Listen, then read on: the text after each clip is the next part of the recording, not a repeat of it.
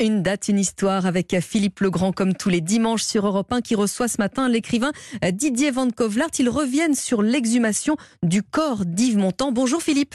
Bonjour Léna bonjour à tous. Retour en 1998. Bonjour Didier Van Kovlart. Bonjour Philippe. Écrivain souvent récompensé, prix concours et autres trophées littéraires, les romans font entendre votre plume et votre voix qui a du souffle plus de 50 livres après votre tout premier. Didier Van Kovlart, c'est la vie qui vous inspire, nos vies, nos égarements, nos rêves, nos cauchemars aussi, avec toujours cette pointe d'humour dans votre style inimitable.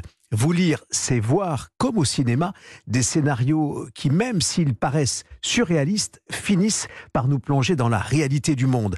Entrer en contact avec l'au-delà ne vous effraie pas. Au contraire, vous y trouvez une source d'inspiration, comme dans votre dernier ouvrage, La vie absolue, dans lequel vous posez la question des êtres disparus qui finissent par être toujours présents.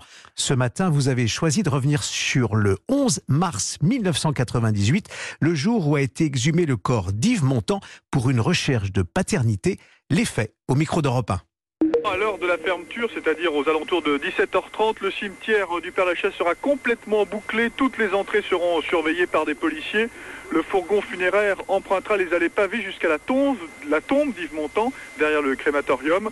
Autour de la stèle, une grande tente vient d'être dressée par des ouvriers étendue sur plusieurs dizaines de mètres carrés. Elle va permettre aux véhicules d'approcher au plus près la tombe sans être vus de l'extérieur la tombe sans être vue de l'extérieur. Il y a à la fois beaucoup de une organisation euh, très stricte autour de euh, d'Yves Montand et, de sa dépouille.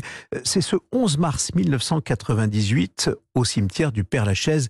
Euh, il commence à faire nuit, c'est en fin de journée. Pourquoi Didier Van Kovlart avoir choisi cette cette date finalement qui nous ramène à la, question de la paternité C'était c'était un événement attendu cette exhumation puisque bon on attendait, mais depuis le, le, début de l'affaire, ce qui m'avait touché à l'époque ne savait pas si c'était sa vraie fille ou non. Il y avait cette ressemblance extraordinaire et euh, qui pouvait être euh, euh, d'ordre biologique ou bien de l'ordre du d'un mimétisme affectif.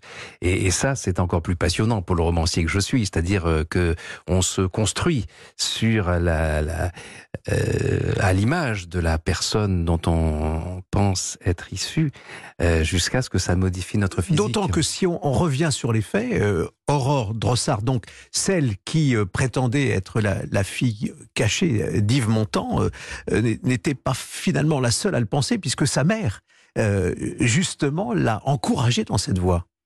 Euh, oui, bien sûr, c'est tout à coup. Euh,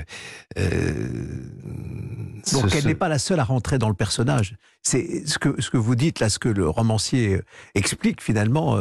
Aurore se dit mais bah, je suis sa renforcé Et, et c'est renforcé par ce que dit sa mère et, et, ça devient une réalité intime et partagée. Donc d'autant plus forte cette réalité intérieure que même si elle n'est pas vraie, elle va prendre les, les, les, les aspects de la de la vérité et, euh, et faire d'elle. Et c'est ce qui m'a euh, passionné dans, dans l'écriture de la vie absolue, c'est de montrer comment euh, en en s'imaginant hein, être, être l'enfant de cette personne, on arrive à retrouver une vérité intérieure, une logique et, et en fait ça, ça vous donne des ailes parce que vous avez l'impression que parlant vous, euh, le destin peut changer. La, la, la, voix de rêve et, et ça, oui, bien sûr.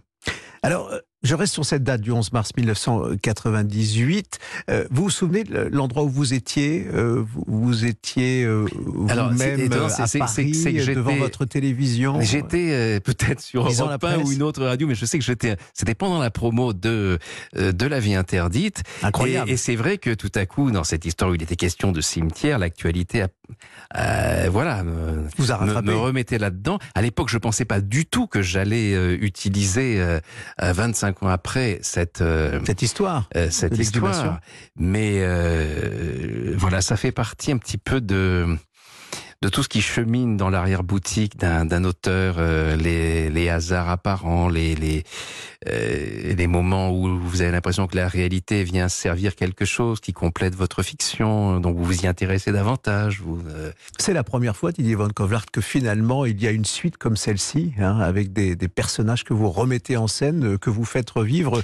Là, on est dans la vie euh, absolue. Et c'est vrai que c'est au fond la réflexion de, de ces êtres une fois qu'ils ne sont plus. C'est un sujet qui vous occupe. Oui, ce qui me passionne, c'est le, c'est le, bah, le point de vue d'un, disparu sur la vie, sur les vivants. Euh, et pour moi, littérairement et humainement, quelque chose de, de, de, passionnant. Didier Van Colvard, votre livre, euh, La vie absolue, que vous évoquez à l'instant, et puis euh, ces scènes et ces personnages que vous commencez à nous raconter là sur Europe 1 ce matin, euh, ce livre-là, vous interpelle aussi, interpelle le lecteur sur euh, la communication, le dialogue, on peut le dire plus simplement, euh, avec l'au-delà et ceux qui ne sont plus nos proches qui euh, ont disparu. ça vous est arrivé J'ai jamais eu peur de, de, la mort, peut-être que je l'ai côtoyé très, très souvent autour de moi et, et dans ma, ma, propre, ma propre histoire. en revanche, c'est la vie qui m'intéresse c'est c'est comment les gens passent à côté de leur vie et la gâchent souvent par la peur de la mort.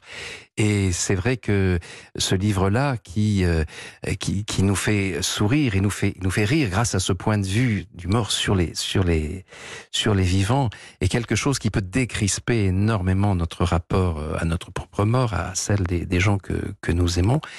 Et, et c'est le c'est le but aussi.